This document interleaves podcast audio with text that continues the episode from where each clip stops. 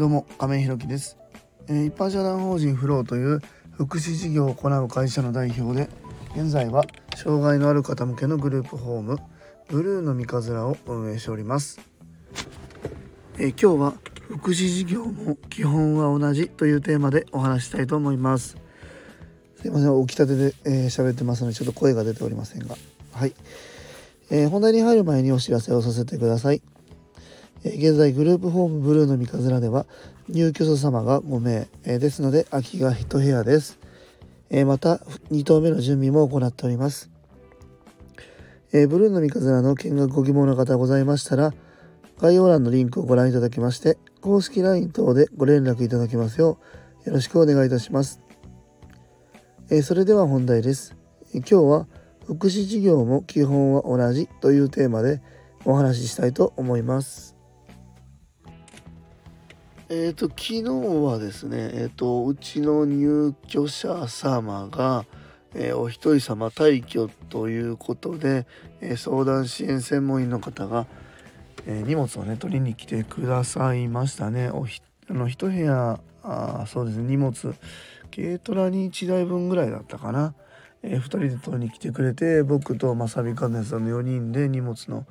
え運び入れみたいなのやってあ運び出しか。えをやってえっ、とまあ整理ついたんですけども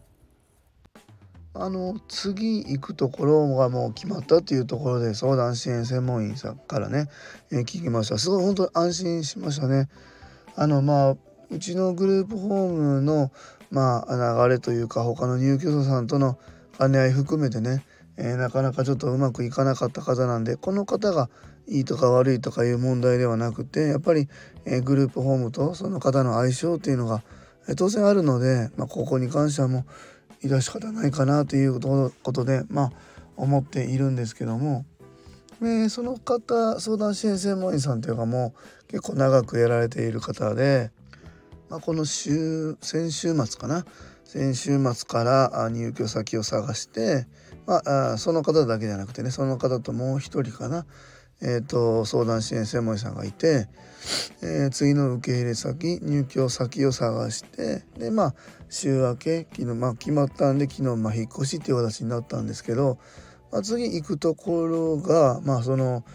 えー、和歌山市内ではまあまああのまあなんとなくあの人分かりますっていうようなその事業主の事業主というか代表の方がねその方も結構長くやられている方で。まああのあそこに聞いたら受けてもらえるっていうことなので、まあ、次決まりましたよっていう内容にまなったんですよね。で、えー、相談支援専門員さんとその話の中で、うん、ちょっと一つ引っかかったというか気になったワードがあって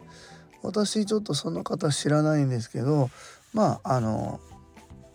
あの方と知り合いなんですよねみたいなまあ僕らと共通の知り合いみたいなその代表の方と、まあ、共通の知り合いみたいなのがいるんですけどその流れを全然知らなかったけど他のさ相談支援員さんからそこを紹介されて、まあ、聞いたら OK だったんで入るっていう、まあ、そういう流れだったんですよね。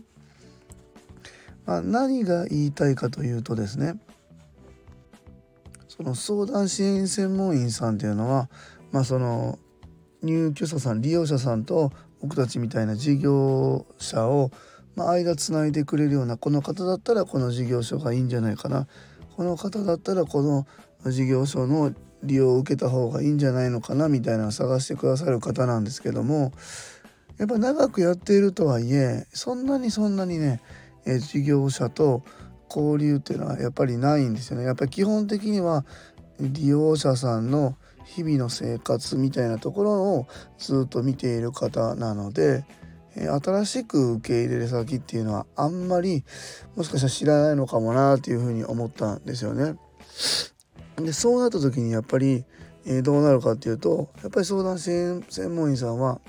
自分と長く関わっている方にやっぱり1番目2番目3番目っていうふうに連絡するだろうしその事業者って、まあ、和歌山にも前に言ったことあると思うんですけどもグループホームやっている事業所っていうのが、まあ、30から40ぐらい、まあ、あって、えー、その30から40全部にもちろん連絡しているわけではないっていうところなんですよね。でその中で自分が知ってるところが多分例えば10社ぐらいあってそこからまああのこの方に合ってるところっていうのを選んでいくと、まあ、10社もないんじゃないかなそのほんまにすぐに連絡するところって5社ぐらいだと思うんですよね。えー、その中でやっぱり選ばれていくっていうところに入っていこうと思うとやっぱり営業だったり自分たちの発信っていうのが、まあ、すごく大切になってくるんだなというふうに思いましたね昨日ね。うん、で結局福祉事業って言っても、えー、やっている人は人なんで同じように、えー、選んでいくっていう流れの中で全く知らない事業所に連絡するっていうのはやっぱほぼないなと思うんですよね自分が相談支援専門員さんだってもやっぱりないと思うんですよね。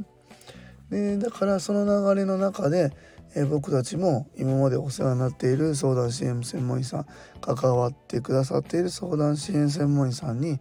まあ、常に例えばうちだったら空き状況をお話ししたり、まあ、パンフレット持っていたり、まあ、まあ、のたまに電話するだけでもいいと思うんですよね。あのこんにちは最近そちらどうですか？とかこの方今元気にされてるんですよとかまたそっち遊びに行きますねぐらいの一本電話入れるだけでもかなり違ってくるなっていう印象を受けましたね。なんかその福祉事業なのにその営業ばっかりかけてなんかうん儲けに走ってるんじゃないかみたいなことを思われるかもわかんないですけどまあもちろん利益は大切し大切ですし必要だなと思うんですけどもまあそれ以外にもですねやっぱり自分たちがやっている事業をサービスっていうのにはやっぱり自信持ってやっているしそれによって自分たちが実現したい社会っていうのもあるのでそれはどんどんどんどんね周りに発信していく必要があると思うしそこでまあ何て言うのかな入居者さんに届くものっていうのがすごくあるなと思うのでここは営利非営利関係なく営業っていうのはすごくやっぱり大切なんだなというふうに思いました。え今日は福祉事業も基本は同じというテーマでお話しさせていただきました。一般社団法人フローでは障害のある方向けのグループホームブルーの三日面を和歌山市の三日面というところで今年の3月から入居を開始いたしましたまた現在グループホーム2棟目に向けて準備中ですそちらの詳細などは公式 LINE やノートでもご案内しておりますので是非概要欄のリンクからご覧いただきますようよろしくお願いいたします最後までお聴きくださりありがとうございます次回の放送もよろしくお願いいたします。今日も素敵な一日をお過ごしください。一般社団法人フローの亀井宏樹でした。それではまた。